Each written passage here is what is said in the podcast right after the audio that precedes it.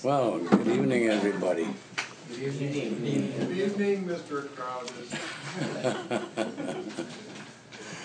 Sit down, man. I am sitting.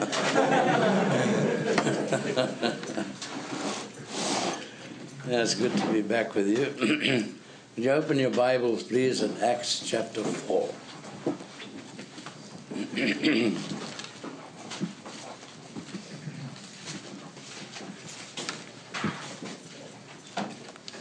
Acts chapter 4.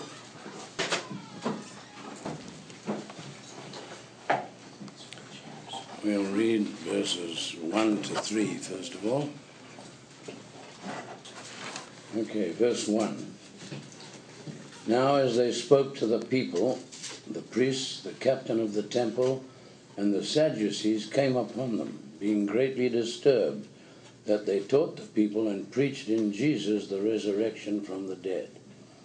And they laid hands on them and put them in custody until the next day, for it was already evening.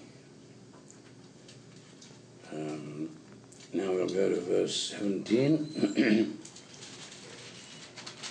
they were arrested, they were taken before the Sanhedrin, and the Sanhedrin were not at all happy with what was going on. and so, uh, in verse 17, oh, let's read, read verse 16, or maybe 15. But 15, when they had commanded them to go aside out of the council, they conferred among themselves, saying, What shall we do to these men? For indeed that a notable miracle has been done through them is evident to all who dwell in Jerusalem, and we cannot deny it. But so that it spreads no further among the people, let us severely threaten them, that from now on they speak to no man in this name. So they called them and commanded them not to speak at all, nor teach in the name of Jesus. But Peter and John answered and said to them, Whether it is right in the sight of God to listen to you more than to God, you judge.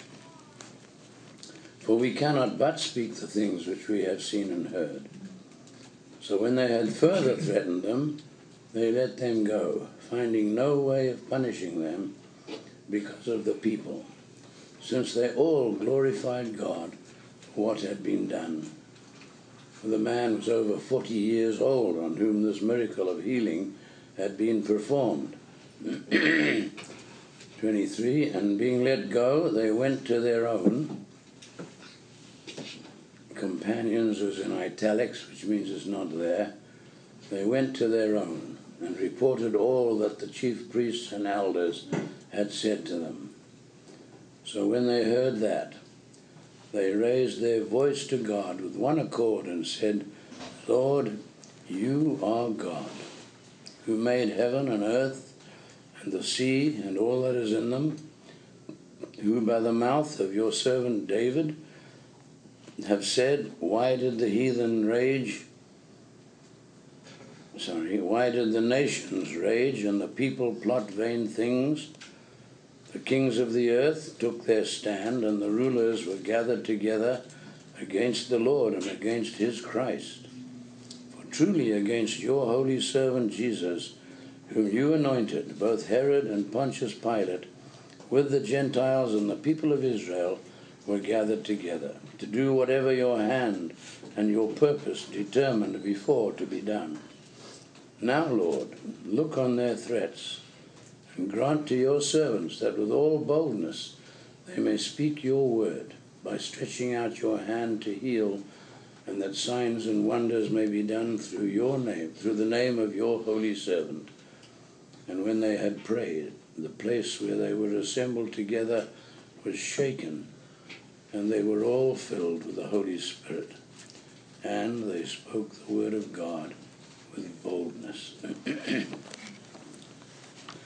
Opposition had begun. Acts chapter 1, chapter 2, the Holy Spirit came, and as we mentioned this morning, Peter, great, great boldness, stood up and uh, Unafraid, he proclaimed the gospel uh, to those leaders. In chapter 3, uh, the lame man was healed in the name of Jesus of Nazareth, and as a result of uh, the commotion caused by this healing, um, the, the, authorities didn't like it, and so uh, they were greatly disturbed, as you read in chapter 2. They laid hands on them and put them in custody, in jail, until it was until the next day, for it was already evening. Opposition had begun. and you know, I've been saying for the last few weeks that I believe that God is likely to cause much more opposition to us here in the States than we've ever seen before. A brother handed me this just a few minutes ago. I mean, you all know about it. Student booted for refusal to stomp on Jesus. You heard about that just a few blocks down from where we've been staying at Boca. And they're told to write the name of Jesus on a piece of paper, put it on the ground, and stomp on it. And apparently, this one guy refused. He picked the paper up and put it down on the desk. And I thought, well, only one Christian? And it turns out that guy was a Mormon. Said, Are there no Christians in that guy's class? Well, there were some. So what happened to them? Well, one girl was asked, What did you do? You're a Christian. She said, Well, you know, I didn't want to fail my, that class, so I just did what I was told. we have to stand up and learn not to compromise. And if we don't do that, I don't know where we're going to end up. That's why the church in China, the house church, has grown because they refuse to compromise. And believers have to do the same. I think of the Old Testament. Meshach, Shadrach, and Abednego refused to bow down to that idol when the music played. Three men. And you know, about 80, 75 or 80 were taken captive. So where are all the other young Jewish fellows? They must have all been bowing down to the idol. I'm afraid it's a sad situation, but that's what we're beginning to see. People not willing to compromise. Um, I don't want to change the subject, but since I got onto that, uh, let me just read you something from Hebrews chapter 11. um, Hebrews chapter 11, you know that chapter. Uh, heroes of the faith, we often call it. And it lists all the great men of faith of the past, going down through um, Enoch, uh, Abel, Enoch, Noah, Abraham and Sarah, Isaac, Jacob, Joseph, and so on. then you get down to verse 34, and just take a look at verse 34. Um, well, let's go to verse 35. 35 concludes the list of people who were delivered. Women received their dead raised to life again. Others, others, now look what happens. Others were just as faithful, were tortured. Why? Not accepting deliverance, refusing to compromise. And so they were tortured that they might attain a better re- resurrection. Still others had trial of mockings and scourgings, yes, and of chains and imprisonment. They were stoned, they were sawn in two, uh, they were slain with, uh, they were tempted, they were slain with the sword. They wandered about in sheepskins and goatskins, being destitute, afflicted, tormented. You lost your job. You got no money to buy food. You may have no money to buy clothes. These guys lost everything. What did they dress in? Animal skins, of whom the world was not worthy. They wandered in deserts and mountains, in dens and caves of the earth. You lost your home? These guys lost their homes. They were living in caves. Why? Because They had their faith fixed on the Lord Jesus Christ and they refused to compromise. 39. All these, having obtained a good testimony through faith, did not receive the promise, God having provided something better for us, that they should not be made perfect apart from us. And as we see what's going on in the world today, I see that Christians are going to be called upon to stand up for Christ, even if it means being tossed into prison. I mean, these fellows in Acts, okay, they saw their, their Savior, our Savior, the Lord Jesus, put to death. But as we thought this, realized this morning, he rose from the dead victorious. Now they start the work that Christ has called them to do, going into all the world to preach the gospel. And the very first thing they, they face is what? A night in prison. You go to chapter 5, we won't go there now, 5 and 6. what happens? All the apostles were arrested. This first time, Peter and John, they were put in prison and threatened. Chapter 5, they were all put in prison and they were beaten. Chapter 7, Stephen was brought before the Sanhedrin and he was stoned to death. Chapter 12, the government sides with the with the religious rulers, Herod representing the government, and uh, Peter and James are arrested, and James has his head chopped off. And they say that after the weekend, which is this particular Passover weekend, people call it Easter, I don't know where the name comes from, but anyway, this same weekend, after that, they were going to take Peter and hack his head off. But if you read chapter 12, it says, But prayer was made. And as a result of prayer, God allowed one man to go free, one believer, and he allowed another believer to go straight to be with the Lord. That was James. So we're going to face problems. When you see what's going on just round the corner, and we know that many other things are going on today, we have to be ready and to decide what are we going to do? How are we going to face these problems? Well, I just wanted to share a few thoughts on from chapter 4 in Acts. How did these men face the problem? They were very polite. they were threatened. Uh, they should never use the name of Jesus again. And Peter in verse 19, he says, Well, you make you make the judgment. You're the guys in charge. Is it right in the sight of God to listen to you more than to God? Hmm. Of course, they wouldn't make that judgment because these were the religious leaders. So it was a very good question. But nevertheless, notice how polite he was. But in verse 20, he says, But we, cannot but speak the things which we have seen and heard. In other words, as far as he was concerned, and John, there was no turning back. we had someone sing that yesterday at the conference, I think you remember. No turning back.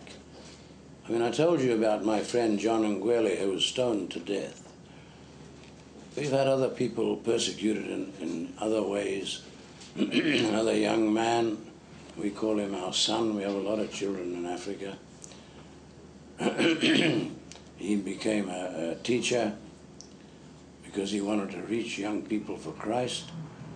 And he refused uh, promotion because once you get into uh, uh, an office, then you've got to deal with discipline cases, and your relationship with students is completely different. So he remained as a classroom teacher for as long as he could. Finally, he had to go into that uh, that office as the deputy head. Well, when the, when you're a deputy head, your first one of your jobs is to look after the money. And as he checked the money for that Zambezi secondary school, he found about 11 million kwacha um, missing. the president had given a gift of 20 million to the school.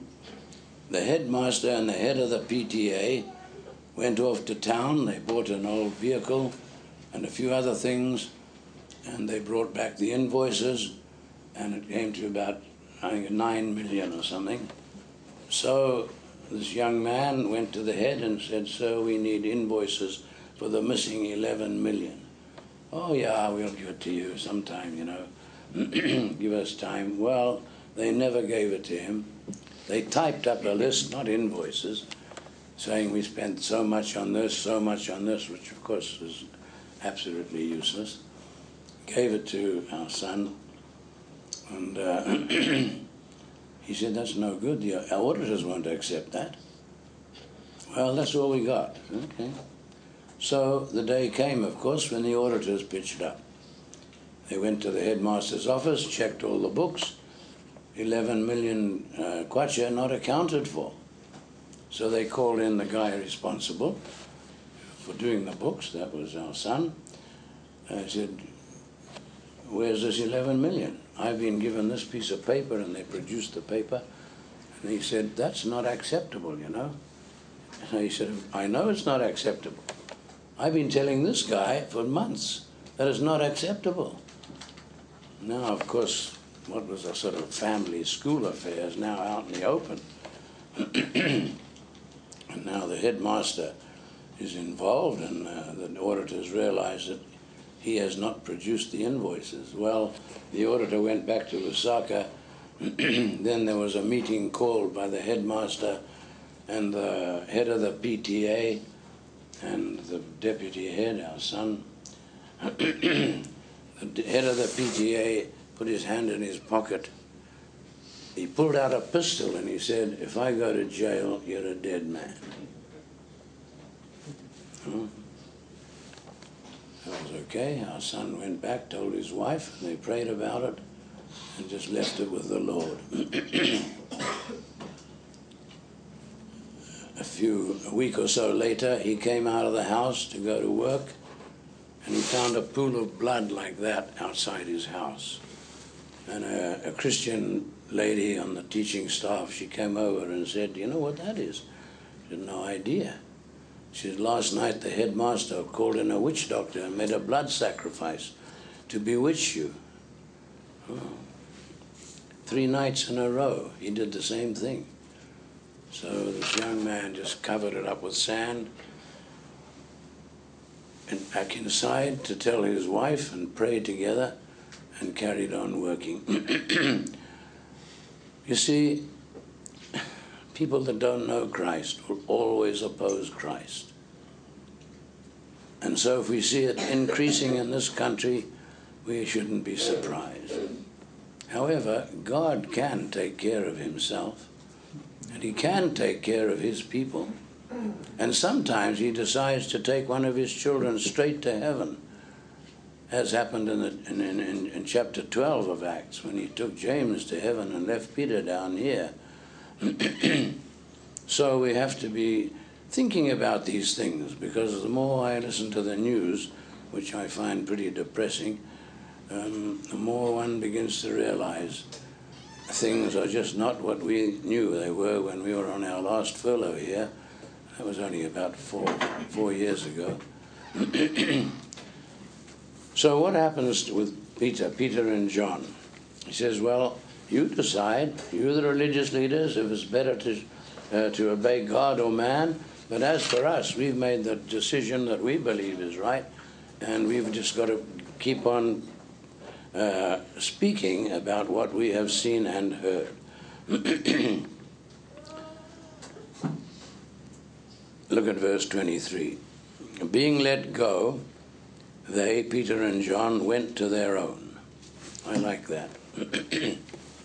they went to their own. You know, often we go back to our families when we're facing a problem and tell them.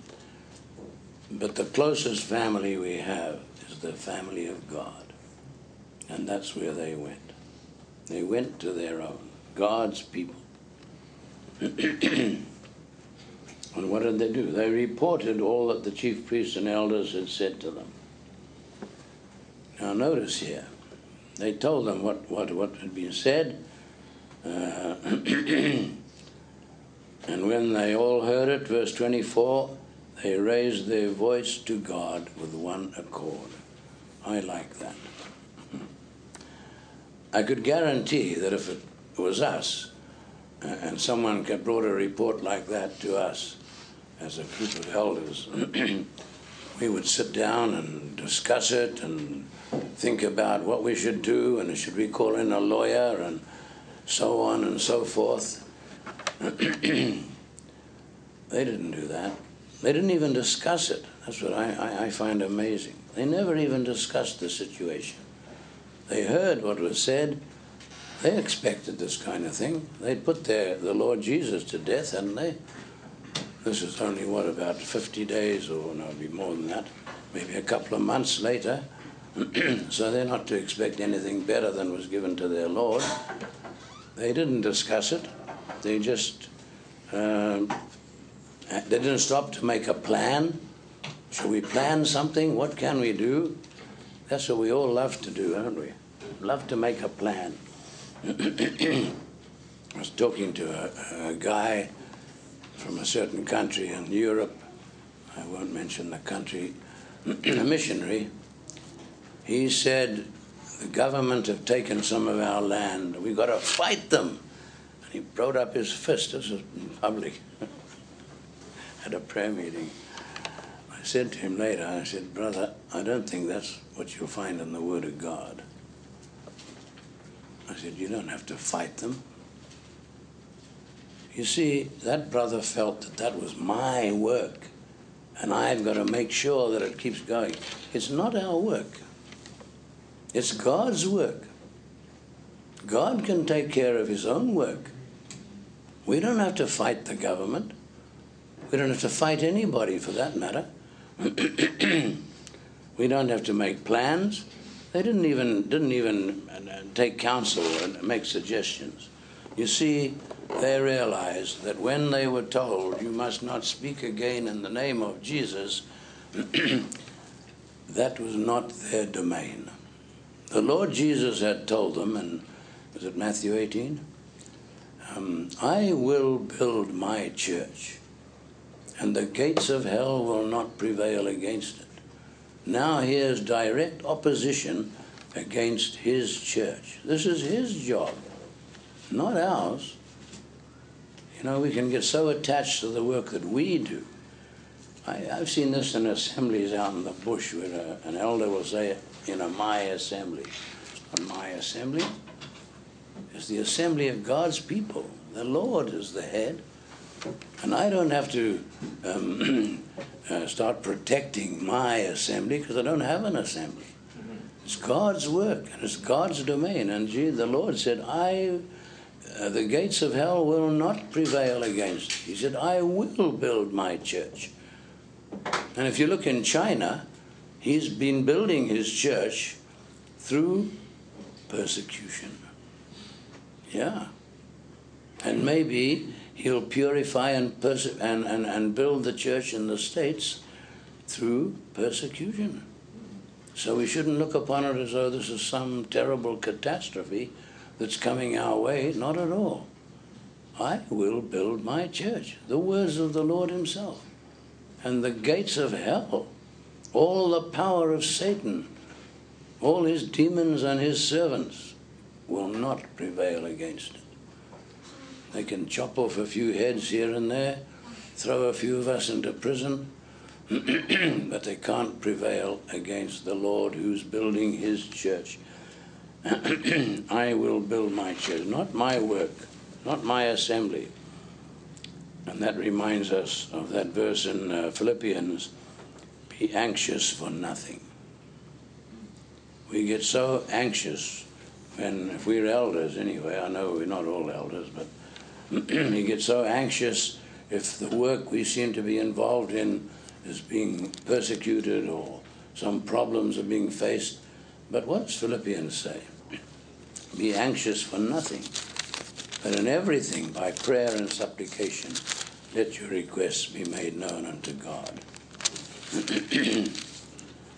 uh, where are we? Verse, uh, chapter 4, verse 6. Verse 5 says, Let your gentleness be known unto all men. We don't have to get up like that fellow did when I met him in New Jersey on our last furlough. I said, We've got to fight the government. The next thing I heard, they're taking the government to court and having a, oh, it's just a big mess. he didn't tell us to put up buildings. The government had taken some ground. This guy wanted a bigger building. So how big is your building? Well, we've got a thousand people in that assembly. I said, a thousand people? I said, that's far too many. You should have six or seven or eight assemblies. How can a young man develop a gift in a, an assembly of a thousand people? Getting away from the scriptural pattern. Anyway, he wanted to fight the government. uh, and I don't believe that scripture. Let your gentleness be known unto all men. The Lord is at hand. In verse 6, be anxious for nothing. Nothing. But in everything, by prayer and supplication with thanksgiving, let your requests be made known to God. And the peace of God, which surpasses all understanding, will guard your hearts and minds through Christ Jesus. Go back to chapter 4. We often spend hours discussing a problem, and if we put those hours into prayer, God would probably sort that problem out. I think of another brother in Philadelphia at a certain assembly. He's with the Lord now. Told me, you know, every Saturday morning as elders we get together to pray for every member of this of their assembly. I thought, my, that's very commendable. Because as elders, we are shepherds. And as younger people who are serving the Lord, we also should start becoming shepherds to those that God guides us to. I was speaking at a conference, and again, I won't even mention the state. And there was one question brought about a very rebellious kid. There was a, a panel after the guys had spoken. Unfortunately, I was one of the speakers. So the first question was put to me okay, this couple has a very rebellious son. He's in his late teens, and uh, what advice can you give them? What should they do? I thought to myself, now if that was my boy, what would I do? And the only thing that came to my mind was I said, well, I would get down on my knees with my wife night after night and pour out that problem before the Lord. Oh, yeah, we know about prayer, but, but you know, you can, and he asked another guy on the panel, they didn't want to hear about prayer. they wanted to hear some, some answer from the psychology of this world. That's what they were looking for. And I was very distressed at that. To think that uh, brothers in Christ are looking for that kind of answer. because when you read the Word of God, you don't find that, that kind of thing happening. They always turn to prayer as we've already pointed out in chapter 4 here, verse 24. When they heard the report, they raised their voice to God with one accord. They just started praying. Wonderful. they say, well, you know, to pray, this guy who wants to fight the government in Europe there, he says to pray is just too naive. Well, I said, that's the, that's the biblical way. I don't see any other way. The Lord didn't say, go out and build massive buildings. If you don't have a building, that's wonderful. Less, less maintenance to do. You can rent a school, rent a school building like we do in Malawi half the time, and a few places in Zambia. Great, right? anyway, that brother from Europe didn't like the answer just to pray is too naive. Well, you know, we've been brainwashed in the ways of the world. That's our problem. We've been brainwashed in the ways of the world. We want these psychological uh, answers to the problems. And what would you do with a, boy, a rebellious boy of about 18 years old? Do you think about it? See if you've got a better answer than I thought. I thought, well, I'm just from the bush, man. I don't know much about this sort of thing. they didn't like my answer anyway. and I still haven't figured out why. you know, we've been brainwashed by the world instead of being uh, having, having our minds um, uh, in tune with the Word of God. After all, Elijah was a man of like passions as us, wasn't he? And he prayed, and for three and a half years, not a drop of rain fell. And he was just like you and me. It's what the Bible says. And when God saw the time was up to give him a bit of rain, he prayed again. And God sent the rain. God's in control. If he can control the weather, he can surely control governments and so on. And of course, you know that phrase: the devil, the devil trembles when he sees the weakest saint upon his knees. But often I feel that we rush to find glib answers from the world's psychology and so on, instead of getting down on our knees before God and letting Him solve the problem. Look at verse 29. We're going to come back to this earlier section. They quoted, incidentally, Psalm 2 in their prayer, reminding themselves as to who sits on the throne. and then in verse 29, they actually made a request. They only prayed for two things, actually. That's all. Verse 29, they start praying. Now, Lord, look on their threats and grant to your servants that with all boldness they may speak your word. The two requests they made. what a temptation to pray and say, God, why can't you strike that chief, that high priest down dead? I mean, why can't you make them uh, so that they, they lose all respectability in the eyes of the rest of the, the Jewish nation. You know, a lot of things would come to our minds. That's not what they did. I was in Zimbabwe. We were in Zimbabwe once. Uh, Zimbabwe is actually the country I was born in when it was southern Rhodesia. It's now Zimbabwe and it's controlled by a little man called Mugabe when we were last there, we used to go there for medical treatment. We read in the newspaper one of his speeches. He said, I want to be 10 times worse than Hitler. You may have heard that, that they used to, they was, he started throwing the whites off the farms. Many of those whites actually bought those farms from the government. I'm not supporting this political thing at all. I just want to point out that the Christians, when we were down there, we went to a prayer meeting, and they said, We don't know how to pray. Should we pray that God will, will have someone assassinate Mugabe, or how should we pray? Well, the Bible tells us what to do about our rulers. What does it say? Pray for your rulers. And if God has allowed that murderer, which is what he is, he's murdered thousands of the Matabele tribe in order to get into power when he first got in. He's murdered, I don't know how many hundreds of thousands more at the last election when he lost it, but he forced his way in so that he could continue as head of state. But God has allowed it. And you know, when, he, when those farms were taken over from these white farmers, we had a lot of missionaries in Zimbabwe, and many of the white, many of those farmers, they put up schools, they had clinics. They were pretty good to their, their the people working on them, and those people, they knew how to run those farms. If Mugabe had have said, well, chase the white guys off and leave the, the, the blacks to, to do the work, but he didn't do that. You see, he chased everybody off, and he put in his military thugs. But many of the, the assemblies in Zimbabwe were on those farms.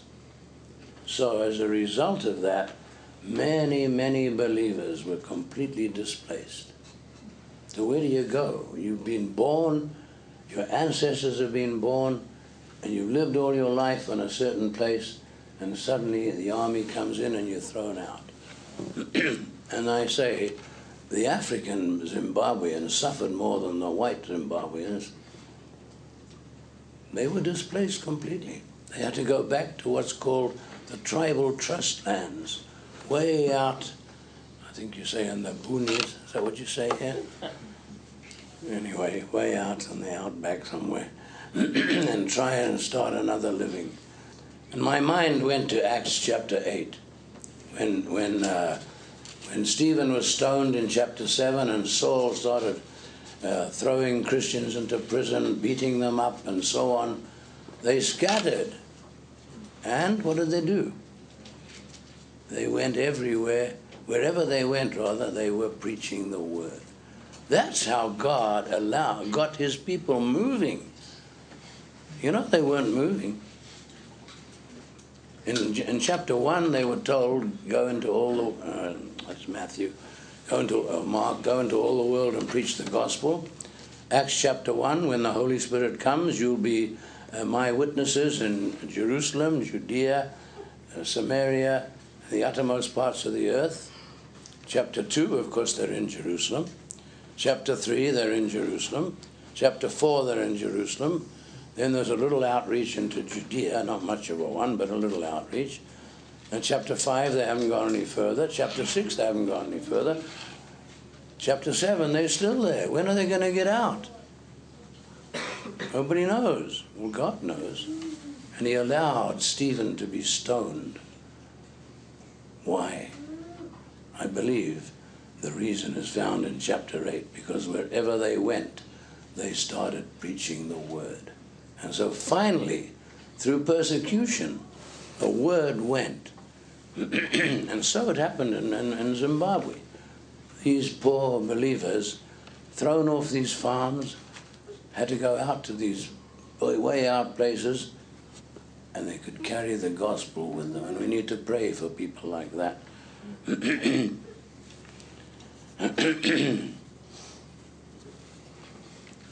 um, anyway, they asked us, what, how should we pray about Mugabe? I said, well, I can't tell you anything different to what the Word of God says. Pray for those who rule over you. It's no good being like John and uh, James, his brother. They're the sons of Boanerges, they were called, which means the sons of thunder, coming through Samaria one day. they wouldn't receive the Lord. And so these two fellows said, Let's pray and ask God to send down fire from heaven and destroy these guys. And the Lord said, No, don't, we don't work that way. Just carry on. If they don't want us here, we go to the next village, that's all. so we don't get up and fight. It's the work of God, and we've got to do God's work in God's way. but look what they said. Verse 29. Now, Lord, look on their threats. That's their first request. They've threatened us never to use your name again. And they spread it before the Lord and say, Lord, look on their threats. And they don't ask God to do anything except to look on their threats. I find that absolutely thrilling. A little kid goes to school, never been to school before, comes back crying, he's been bullied or something or other, what does he do? Goes to his mom or his dad and he says, Look what happened. He doesn't say, Look what happened. Can you go to that school and have the headmaster expelled? Can you go to that school and find the father of that kid that bashed me and have him beaten up? He doesn't tell God what to do. Or he doesn't tell his dad or mom what to do. He just spreads it before them. That's what they did here, you know look on their threats. He knows what to do. He's quite capable. He's our loving Heavenly Father. And if it's some personal issue with us, we just bring it to Him, spread it before Him. Let Him take care of it in His way. you see, if you don't know what the will of God is, there's no other way to pray but to spread it before God and let Him do the work His way. And that's what they did. Now, of course, it ended up in the next chapter with all of them being arrested. Well, if that, God allowed that, that's fine. but eventually it all came out. Uh, and, and, to go back to chapter 12, they chopped off, um, um, what's his name? James's head, but God released uh, Peter from prison. It starts off in verse 1 and 2, in other words, with Herod combining with the Jewish authorities to destroy these disciples. And it ends up at the end with this king being eaten by worms and dying. Great, as I mentioned this morning, suffering with great, great pain as worms ate away in his inside and then dying. God sits on the throne. God can take care of his own. Wonderful. now, if you don't know how to, what to pray for, that's the best way to pray. But there are certain things we do know God's will in. And one thing they knew was that the Lord had said, Go into all the world and preach the gospel. So now they say, the second request, also in verse 29, grant to your servants that with boldness they may speak your word. Give us the boldness to speak your word no matter what it costs. And that's what we have to pray for. When we know that, that that is being, um, uh, we are, people are trying to undermine um, stopping us uh, from preaching the gospel, spreading the word of God, and it's going to increase, as I say, and I'm sure you believe that. In other words, they are saying, give us boldness so we just ignore those threats completely. Those we're going to leave with you. You can sort that out. Whatever they do to us, well, we're happy because we know you're in charge. but as far as we're concerned, we know one thing we know is what your son told us and that is go into all the world and preach the gospel. So that's our job. Help us to do it. that's what they prayed for. And um, they may speak your word by stretching out your hand to heal, and that signs and wonders may be done through your name and through the name of your holy servant Jesus, and that these sign gifts that were given to the apostles uh, would be evidenced. In verse 31, when they had prayed, the place where they were assembled together was shaken. They were all filled with the Holy Spirit and spoke with tongues. Is that what it says? No. I just mentioned that in passing. There's a young, a lot of young people here. A young guy came to me one day. He said, "Why is it that every time they were filled with the Holy Spirit, the Bible says they spoke in tongues?" I said, My Bible doesn't say that. But you go back and check the whole book of Acts. It says that once. Once. Other times they were filled with the Holy Spirit and they dished up the food. The, the, the deacons who were chosen in chapter 6. Here they were filled with the Holy Spirit and they preached the word of God with boldness. Nothing to do with tongues this business, anyway, I'm not preaching on that, so. I just mentioned it for some of you younger guys in case you've been misled by some of your friends at college or something. Uh, okay. Now I want to. So they prayed two things. When they didn't know the, how to pray, they left it with the Lord. They told him about it, and that's where they ended. When they knew what they were supposed to do, they asked for boldness to get on with the job and do it, no matter what it cost. And either way, no matter what it cost. Now go back, if you please, to the, the scripture that they quoted at the beginning of their prayer, which is actually Psalm 2. Look at verse 24. look at verse 24, not at Psalm 2, but you can check Psalm 2 later. Verse 24 When they heard this problem, They raised their voice to God and with one accord said, Lord, you are God. The version we were using when we taught the young people in Zambia was the RSV, and it says, Sovereign Lord. Lord, you are sovereign, completely in charge. and you made heaven and earth and the sea that's in uh, and all that is in them. And by the mouth of your servant David you've said, Why did the nations rage? The people plot vain things, the people were the Jews, plotting against Christ. The kings of the earth took their stands, and the rulers were gathered together against the Lord. The Gentile kings, the Roman rulers, the Jewish leaders, leaders all got together to do what? To crucify the Lord of glory. and if you read Psalm 2, um, in verse 4, it says, I'm going to read it.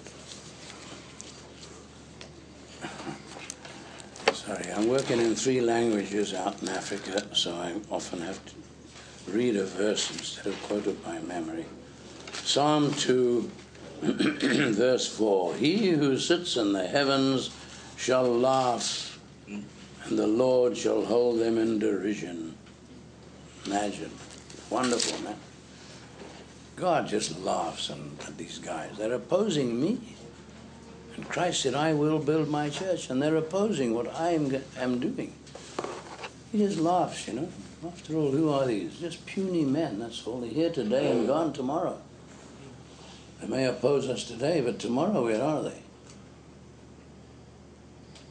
They're down in the pit of hell, facing the judge of all mankind, those who haven't trusted Christ.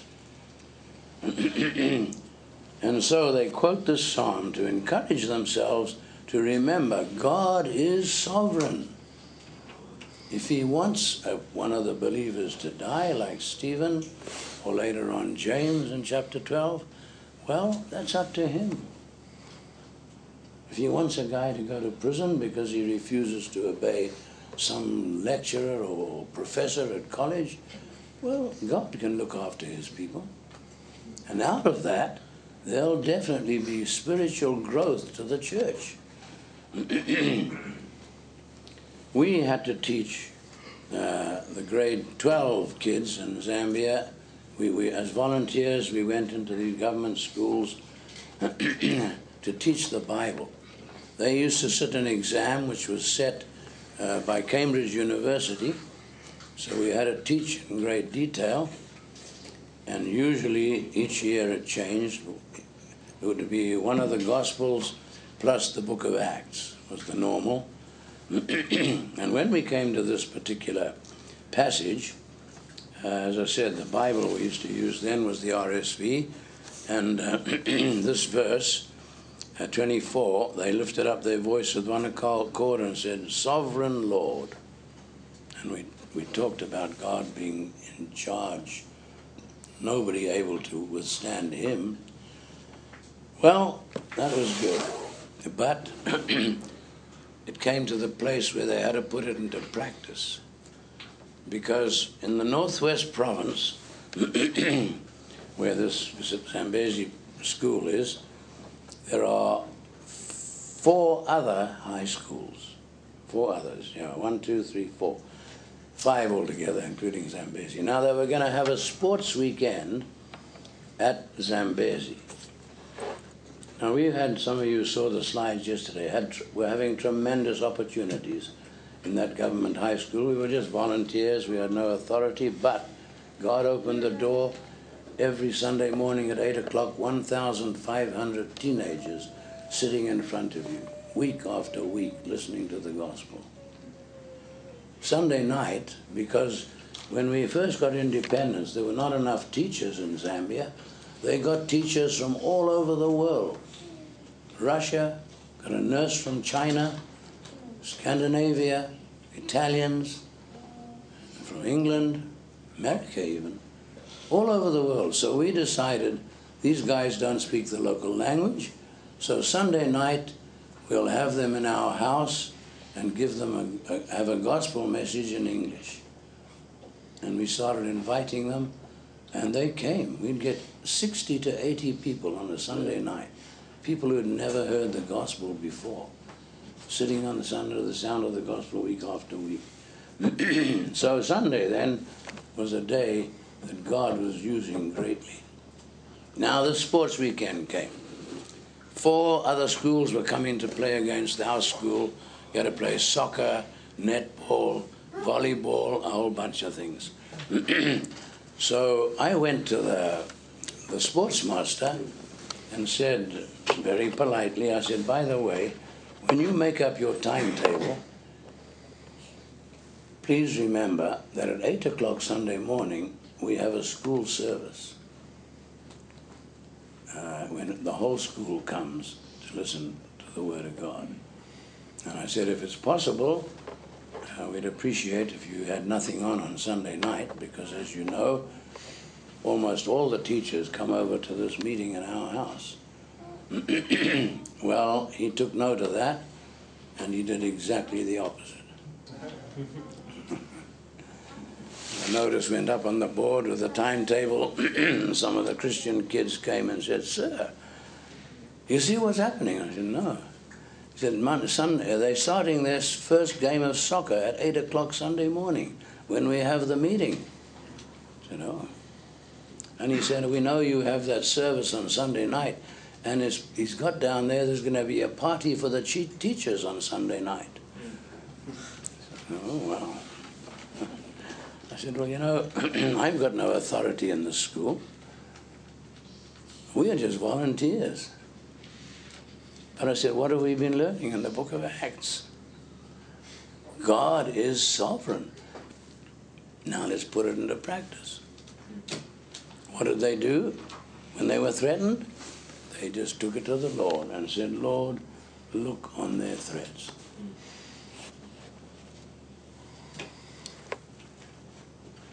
And so that's what these teenagers had to do. And we ourselves too, of course. Here's a man lifting himself up. He could easily have started the games at 9.30. no problem at all. But he was opposing God, not me. Nobody else. He was opposing God. Well, it was very interesting because the nearest school is Kabompo. It's about 100 miles away. they arrived on Friday, so Saturday they played all their different games against the local school. That was all over and done with. The next nearest school is Mukinge. Uh, I don't know, about 300 miles away, I guess. they never received the letter of invitation. God made sure it got lost in the post. The next nearest school uh, was Solwezi, which is the, the, the capital of uh, that province. I guess that's about 400 miles away. they received the letter, and for the first time in 18 years, they couldn't find transport. You see that the, the capital town of that province, and they always were able to borrow a vehicle uh, or a truck. We use trucks for transporting kids. To borrow a truck from one of the government ministries. Never failed, except this time. So they never even started off. That left Mwinilunga. They're about, oh, I don't know, 500 miles away, I suppose. they got the letter, they got the truck, and they started off down the road.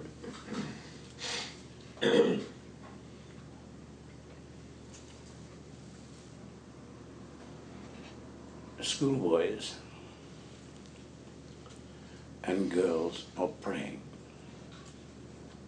God is sovereign.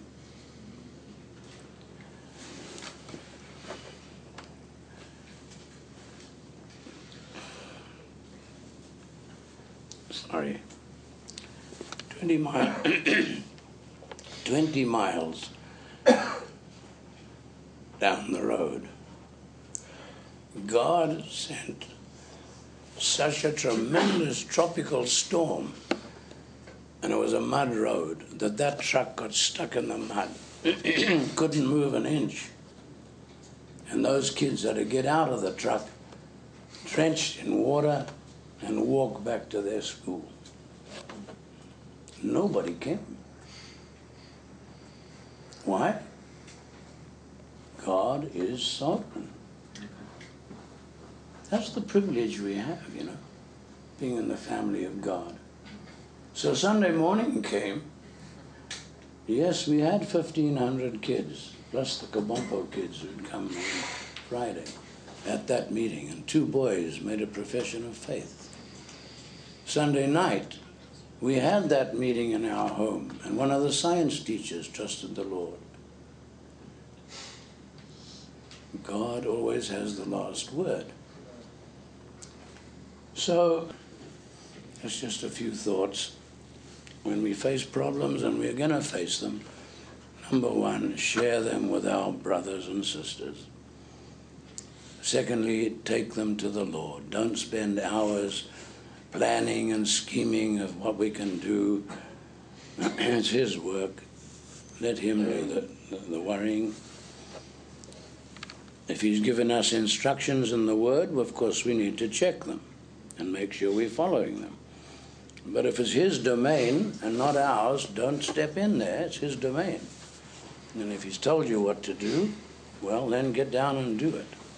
And in closing, let me say this Be anxious for nothing, but in everything, by prayer and supplication, let your requests be made known unto God.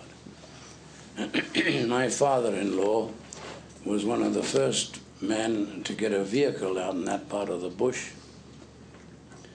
And he stopped on the road. There was a woman carrying a big load on her head. So he stopped and said, You can get in, I'll give you a lift. She got in and she kept the load on her head.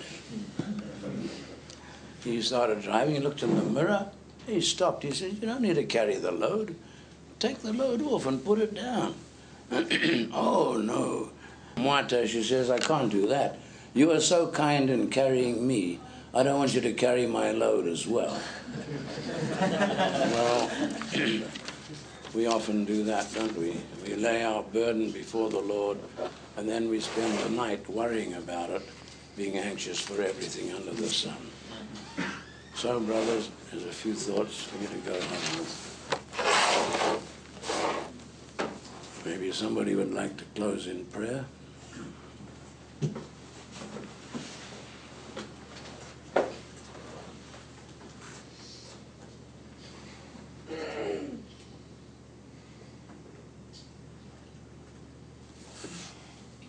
Great God, Father, approach in the name of the Lord Jesus. Thank you for the simplicity of your word. Thank you for the ease in which you would have us approach you and in many ways uh, carry ourselves about, whether in prosperity or in persecution. Uh, do count it a great privilege, Lord, to be able to call upon your name. Thank you for the challenge here today competing with God and competing with His sovereignty, and to allow Him to work in our lives and allow Him to uh, minister around us, uh, to allow Him, as the Scripture says, to stretch out His arm, to reach out His hand, signs and wonders. So we thank you, Father. We thank you for our brother who has been so gracious, sharing with us his heart and of his. Uh, ministry and for the experiences that you've allowed him to participate in his journey in serving you. May we all be so faithful be mindful of the simplicity of your word and how you would have us approach you as a child simplicity. We thank you in Jesus' name. Amen.